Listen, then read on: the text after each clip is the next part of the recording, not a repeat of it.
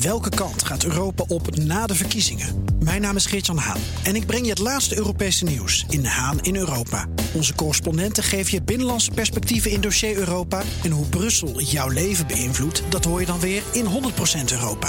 Weten wat er speelt in Europa? Luister naar de programma's van B N R. De nieuwe wereld is mede mogelijk gemaakt door Economie en Bedrijfskunde van de Universiteit van Amsterdam. B N R Nieuwsradio. De nieuwe wereld. Annette van Soest. De woningmarkt is al tijden oververhit. De krapte is enorm en de huizenprijzen rijzen de pan uit. Heb je vermogen, dan is investeren in stenen een van de meest rendabele manieren om geld voor je te laten werken. Maar het opkopen van woningen door beleggers in deze markt, het voelt onrechtvaardig. Mijn naam is Annette van Soest en vandaag zoek ik uit... wat als huizen geen belegging meer mogen zijn. Wat als je alleen nog maar een woning mag kopen om er ook echt in te wonen. Eerst maar eens op huizenjacht, samen met makelaar Lana Gersen. We hebben afgesproken in Maarssen, een dorp met zo'n veertigduizend inwoners... net iets ten noordwesten van Utrecht. Ook Amsterdam is niet ver weg. Ideaal dus voor jonge stellen die aan gezinsuitbreiding denken... en de stad te druk of te duur vinden. Nou, we staan hier uh, bij het station van Maarssen in Maarssenbroek... Uh, bij een groot appartementencomplex met honderddrieënveertig appartementen. Ik ben Lana Gersen, ik ben makelaar in Geldermalsen. Ik heb daar een eigen makelaarskantoor... En daarnaast ben ik voorzitter van de vakgroep Wonen van de Nederlandse Vereniging van Makelaars en lid van het Algemeen Bestuur. Daar zie je op de begane grond uh, zie je verschillende winkelruimtes zitten, uh, wat uh, horeca. En je hoort het ook al aan het geluid. Hè. We staan hier langs ook een redelijk drukke weg, vlakbij de parkeerplaats bij het station. Uh, het is een uitstekend bereikbare plaats. Dus je zit dicht bij de uitvalswegen, dicht bij het station. En ik kan me zo voorstellen dat mensen die houden van een goede bereikbaarheid naar de grote steden... dit een ideale locatie vinden om te wonen. Best een groot complex dus, waar ook een deel van in handen is van beleggers. Ja, dat klopt. Best wel een aanzienlijk deel is in handen van beleggers. Dus je ziet ook wel dat er in de afgelopen tijd dat dit uh, appartementencomplex er staat... al diverse keren appartementen te huur zijn aangeboden... met ja, huren tussen de achthonderd en de twaalfhonderd euro. En wat is nou gunstiger als je hier wil wonen, kopen of huren? Ik denk met de huidige rentestand... dat kopen altijd interessanter is, maar het is gewoonweg niet voor iedereen mogelijk om zo'n appartement te kopen. En dan is natuurlijk huur een uitkomst. Hoe kijk jij aan tegen de zelfbewoningsplicht? Maakt dat het makkelijker voor starters om een huis te kopen? Ik denk dat voor sommige gemeenten een zelfbewoningsplicht echt wel kan helpen om die starter wat meer kansen te geven. Je zorgt er tenslotte voor dat die belegger, en hè, laten we zeggen dat dat dan bijvoorbeeld in Amsterdam vijftien procent is, eh, dat die zich minder op die markt gaat begeven. En aan de andere kant is het ook wel zo dat eh, juist die beleggers ook weer voorzien in een behoefte. Ook voor starters, namelijk de mensen die wellicht niet kunnen kopen. Dus het is best een ingewikkelde discussie om daar goed antwoord op te krijgen van ja, wat is nou beter? Er zijn best al wat gemeenten die een zelfbewoningsplicht hebben ingevoerd... voor nieuwbouwhuizen en op sommige plekken ook al voor bestaande huizen. Zien jullie daar bij de N V M al effect van? Nee, wij zien daar op dit moment nog geen effect van. Het is eigenlijk pas net ingegaan. Dus ik denk dat onze makelaars nu in verkooptrajecten zitten... waarbij ze hier wel mee te maken hebben, bij nieuwbouw voornamelijk. Um, maar ik denk dat de effecten van de zelfbewoningsplicht... pas later in de cijfers uh, terug te zien zijn. Ja, als makelaar is het uh, op dit moment wel heel triest om te zien hoe dat gaat. Mensen die uh, toch willen starten, die nog thuis wonen of, of eengezinshuishoudens, want die zijn er ook steeds meer, die op dit moment gewoon niet aan een huis kunnen komen. Dus die zoeken zowel naar koop als naar huur, als ze maar iets hebben. En hoe vaak worden ze uit de markt geprijsd of ja, overboden door particulieren of professionele beleggers? Bij ons in Geldermalsen, als ik naar mijn eigen praktijk kijk... dan uh, zien we dat niet zo heel erg veel. Dan zien we dat in die startersprijsklasse maar af en toe gebeuren. Maar dat is ook een wat meer landelijke omgeving. Ik denk dat starters ook heel veel last hebben op dit moment... van mensen die doorstromen en dus eigen woning, uh, eigen woningwaarde meenemen... meerwaarde van hun woning, om daarmee meer te kunnen bieden.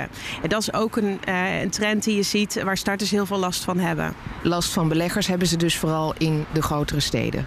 Ja, ik denk echt dat het per uh, woonplaats... Uh, goed is om te kijken uh, in hoeverre speelt het hier.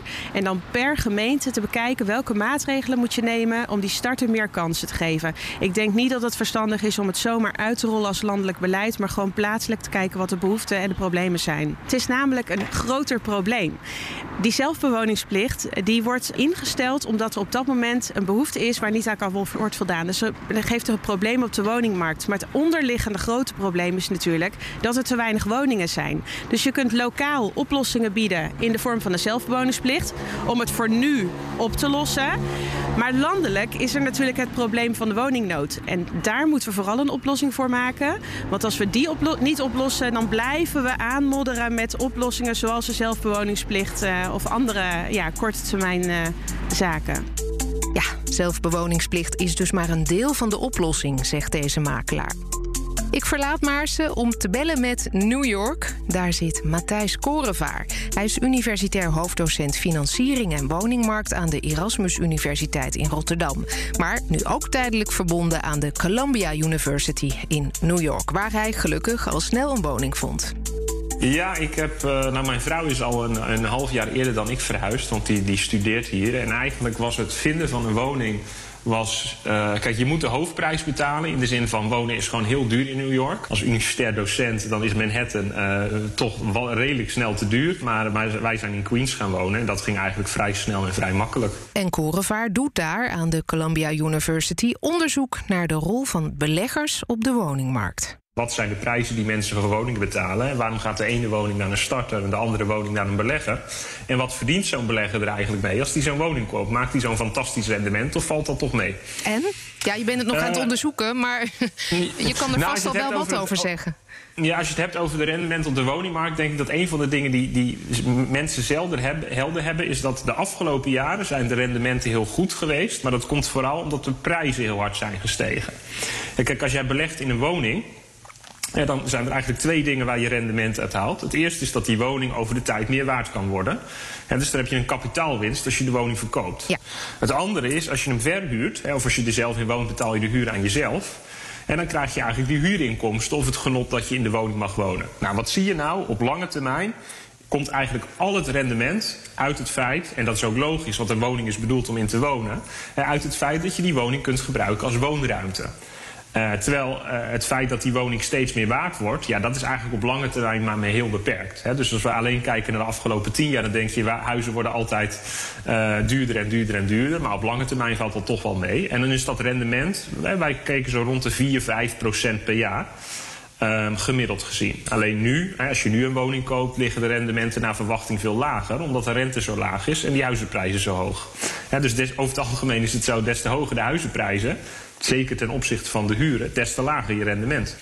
Beleggers die waren de afgelopen tien jaar verantwoordelijk voor vijftien procent van de woningaankopen, blijkt uit cijfers van het kadaster uit tweeduizend eenentwintig. Als je naar de vier grote steden kijkt, was dat zelfs een kwart. Dus die belegger die heeft best een grote of een dikke vinger in de pap, of niet?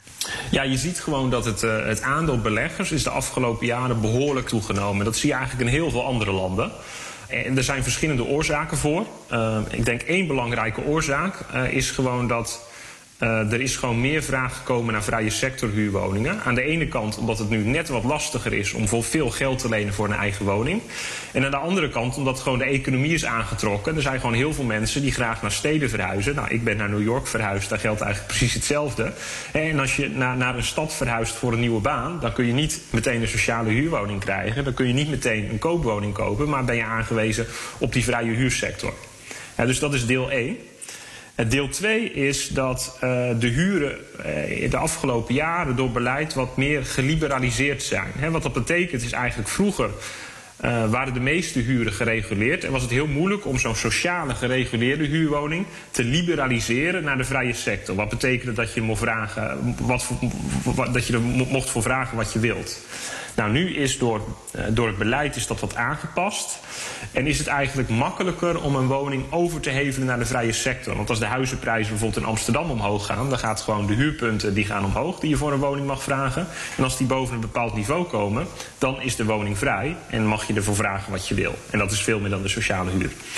He, dus dat betekent gewoon dat door regelgeving meer woningen in de vrije sector terechtkomen, wat het weer aantrekkelijker maakt voor beleggers om erin te gaan investeren. Ja, het is een beetje een visueuze cirkel, want je zei uh, mensen die willen huren omdat ze geen woning kunnen kopen. Maar ja, dat komt toch ook juist doordat die beleggers zich op die markt begeven en ja, lekker kunnen overbieden? Ja, daar zitten, daar zitten een beetje twee kanten aan.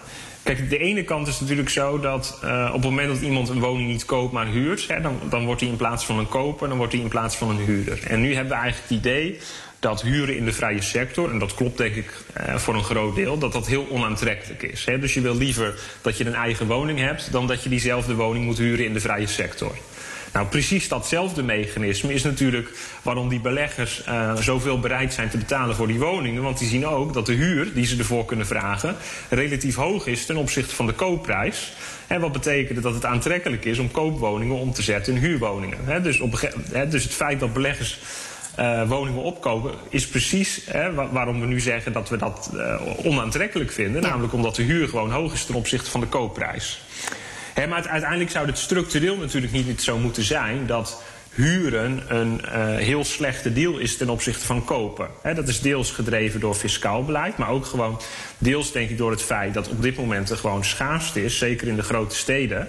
Nou, dat is het heel moeilijk om die eigen woning te kunnen financieren. Mensen zijn nog steeds bereid daar heel veel voor te betalen. En dan als gevolg krijg je dat de belegger denkt, ik heb diepe zak, ik koop die woning wel en dan ga ik hem verhuren. Exact. Wat, wat zijn er nou al uh, voor maatregelen genomen om uh, die, die opkoopdrift van beleggers om die af te remmen? Ja, het is eigenlijk wel heel interessant. Uh, hè, want je ziet eigenlijk dus dat na de crisis, hè, dat was al dat, dat beleid wat ik eerder noemde over die huurpunten. En maar ook het feit dat Nederland gewoon uh, tijdelijke contracten invoerde. Dus dat eigenlijk na de crisis, de vorige crisis, tweeduizend tien, tweeduizend dertien... toen werd eigenlijk heel erg aangemoedigd Uh, om die particuliere huursector verder te ontwikkelen, omdat die zo klein was. Uh, en, en, en omdat daar eigenlijk alle vraag terecht moest komen. Nou, vervolgens is die woningmarkt weer gaan aantrekken. En toen is die particuliere sector als een gek heel duur en, en heel schaars geworden. Nou, en toen zijn de overheid dat soort maatregelen weer gaan terugnemen. Dus de eerste is dat die W O Z-punten, die zijn alweer beperkt. Dat was, dat was het eerste. Mm-hmm. Um, um, Je hebt natuurlijk de opkoopbescherming die sinds één januari geldt. Dat betekent eigenlijk dat uh, gemeenten uh, mogen opleggen in bepaalde wijken of in de stad als geheel dat betaalbare woningen, dat die niet opgekocht mogen worden door beleggers voor de verhuur. Dus dan kunnen ze in ieder geval opleggen dat zo'n woning vier jaar lang niet verhuurd mag worden. Uh, dat is denk ik een belangrijke. En je ziet ook dat steeds meer met nieuwbouw en dat daar ook zelfwoonplichten op gelegd worden. Dus op die manier zie je dat daar al uh, ja, dat, dat dat al deels aangepakt wordt. En nu wordt er ook gesproken over bijvoorbeeld het verbreden van de huurregulering. Dat dat niet alleen geldt in de sociale sector, dat puntensysteem, maar dat dat verder opgetrokken wordt naar ook de, hè, wat we de middenhuur noemen. En ja, dan dus wordt het dus van tot ja, duizend euro. En dan wordt het dus onaantrekkelijker voor een belegger om dat soort woningen te verhuren. Ja, kijk, want als het nu zo is, als je, een, hè, als je nu een woning voor vijftienhonderd euro kan verhuren, maar dat puntensysteem gaat gelden en je mag er nog maar negenhonderdvijftig voor vragen, ja, ja dan eh, verdien je een stuk minder geld. Hè, dus dan ben je ook bereid minder op, geld op tafel te leggen voor die woning. En het gevolg is dan natuurlijk dat de kans heel groot is en dat er wel een koper is die denkt, nou, ik ben wel bereid dat geld op tafel te leggen en dat die meer biedt dan de belegger. Wat als huizen helemaal geen belegging meer mogen zijn? Um, kijk, dat kun je natuurlijk, hè, daar kun je voor kiezen. En als een woning geen belegging meer mag zijn, dan zeg je effectief um, commerciële verhuur wordt verboden. Hè, want dat is uiteindelijk verhuur primair om winst en rendement te maken. Ik denk dat het vooral gaat over het feit dat uh, wonen als een belegging, dat dat nu zo in een negatief daglicht is komen te staan. Want je ziet gewoon steeds meer die particuliere beleggers woningen opkopen. En dat voelt heel onrechtvaardig, want het is eigenlijk een soort manier waarop vermogensongelijkheid heel erg zichtbaar wordt. Namelijk, er is iemand anders die zoveel geld heeft dat hij een woning kan opkopen en aan jou verhuren. En jij bent vervolgens een sjaak, want jij moet diegene huur betalen. Mm. Hè? Uh, nou, dat kun je helemaal aan banden leggen. Uh, maar ik denk dat het uiteindelijk niet verstandig is. Hè, omdat dat ook betekent dat er dan geen vrije huursector meer is. Op het moment dat jij naar een andere stad verhuist, of het nu in Nederland is of in een ander land, ik zit hier in New York, dan ben je over het algemeen gewoon aangewezen op de vrije huursector. Op het moment dat je nog geen vast contract hebt, op het moment dat je geen groot inkomen hebt, omdat je niet tien jaar wachttijd hebt voor de sociale huur. Hè? Want die heb je niet als je net verhuist. Dus de enige manier om te zorgen dat mensen mobiel blijven, is dat je een, een, een, een groot genoeg particuliere huursector hebt. Nou, dan kun je natuurlijk wel de vraag stellen, hoe groot moet die dan zijn? Uh, want het is wel zo dat, hè, ik, ik noem het voorbeeld uh, van New York waar ik zit. Ja, als je geen hoog inkomen hebt, dan kun je hier gewoon niet wonen. Want je moet gewoon tweeduizend, drieduizend euro huur per maand kunnen ophoesten. En als je dat niet hebt en niet op kan brengen, dan kun je hier niet wonen. En dat is misschien ook onrechtvaardig. En ik denk dat daar de sociale sector, hè, met corporaties, juist een oplossing voor is. En hoe groot die dan moeten zijn, dat is uiteindelijk een politieke afweging. Maar alles aan banden leggen uh, lijkt, me, lijkt me niet de oplossing. Helemaal omdat als je uiteindelijk zelf een woning hebt, is het eigenlijk ook gewoon een belegging. Want de reden dat zoveel mensen een eigen woning willen kopen, is gewoon omdat het financieel aantrekkelijk is, omdat je er rendement mee maakt. Niet alleen omdat de woning meer waard wordt en omdat je de hypotheek geleidelijk aflost, maar ook omdat je he, niet de huur op betalen, maar er zelf in mag wonen. Een woning kopen is gewoon altijd een investering. Dus het idee dat er een heel groot verschil is tussen he, waar beleggen begint en waar bij wijze van spreken gewoon een woning bezitten eindigt. Dat verschil is gewoon niet zo zwart-wit als dat vaak geschetst wordt.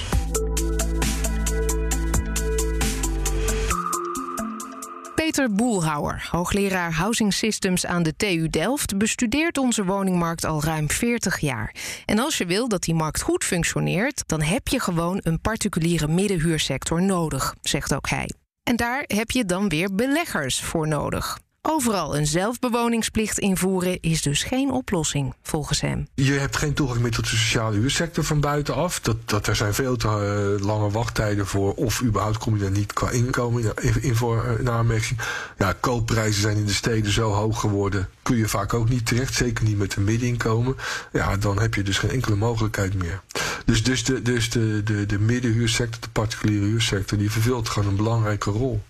En door uh, alles uh, via zelfwoningsplicht af te grenden, ja, verlies je die functie. Dus dat is echt, echt voor mensen die binnen willen komen. Maar ook voor een stad, hè, is het ook heel belangrijk dat je die mensen kan blijven accommoderen.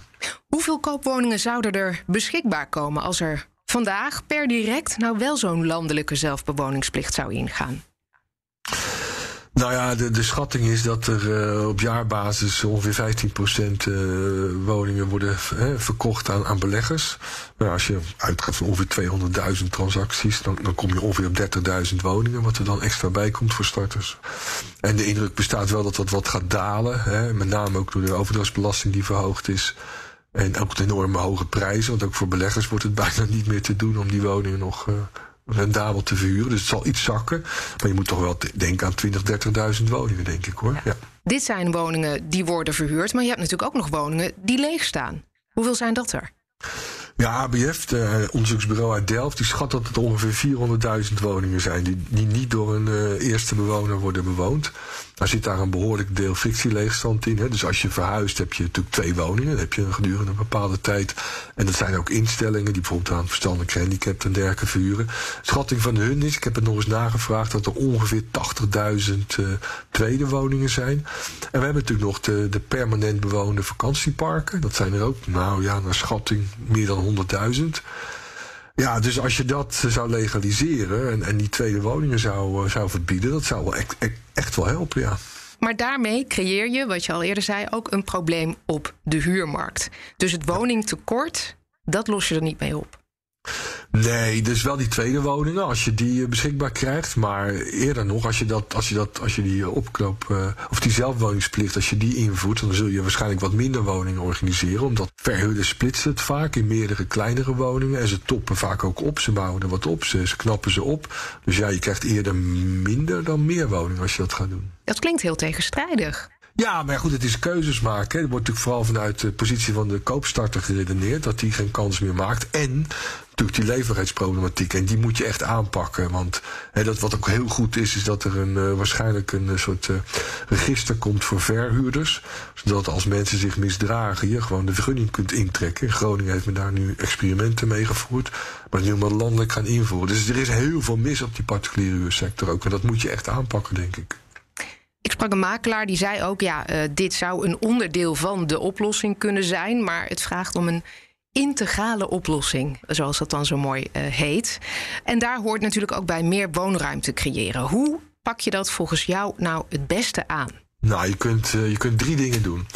Je kunt meer woningen organiseren. Dus gewoon meer woningen bouwen. Een nieuwbouw, een transformatie. Maar dat kost tijd. Je ziet ook de bouwvergunningen zijn veel te laag. Nou, de komende twee, drie jaar kan dat niet. Maar je, voor de middellange termijn zou je wel meer locaties beschikbaar kunnen stellen. En echt meer gaan bouwen. Dat is de eerste. Het tweede is wat je kan doen is veel meer tijdelijke woningen organiseren. Dan kan procedureel allemaal veel sneller. Dan kun je binnen één of twee jaar kun je dat bouwen. Dat zijn gewoon prima woningen, circulair. Weer op te meten, kun je uit elkaar schroeven en weer ergens anders ook permanent neerzetten. Of je kan na zoveel jaren besluiten om zo'n plek ook permanent te maken. Dat kan heel snel.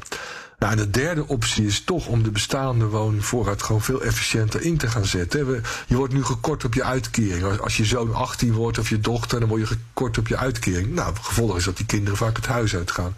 Als twee mensen willen gaan samenwonen, wordt er fors gekort. Nou, je kunt daar, als je dat zou willen, zou je dat natuurlijk af kunnen schaffen of kunnen beperken. Dus daar, ja, daar kun je. En, en je kunt ook door de, het, het goede product aan te bieden, met name voor ouderen.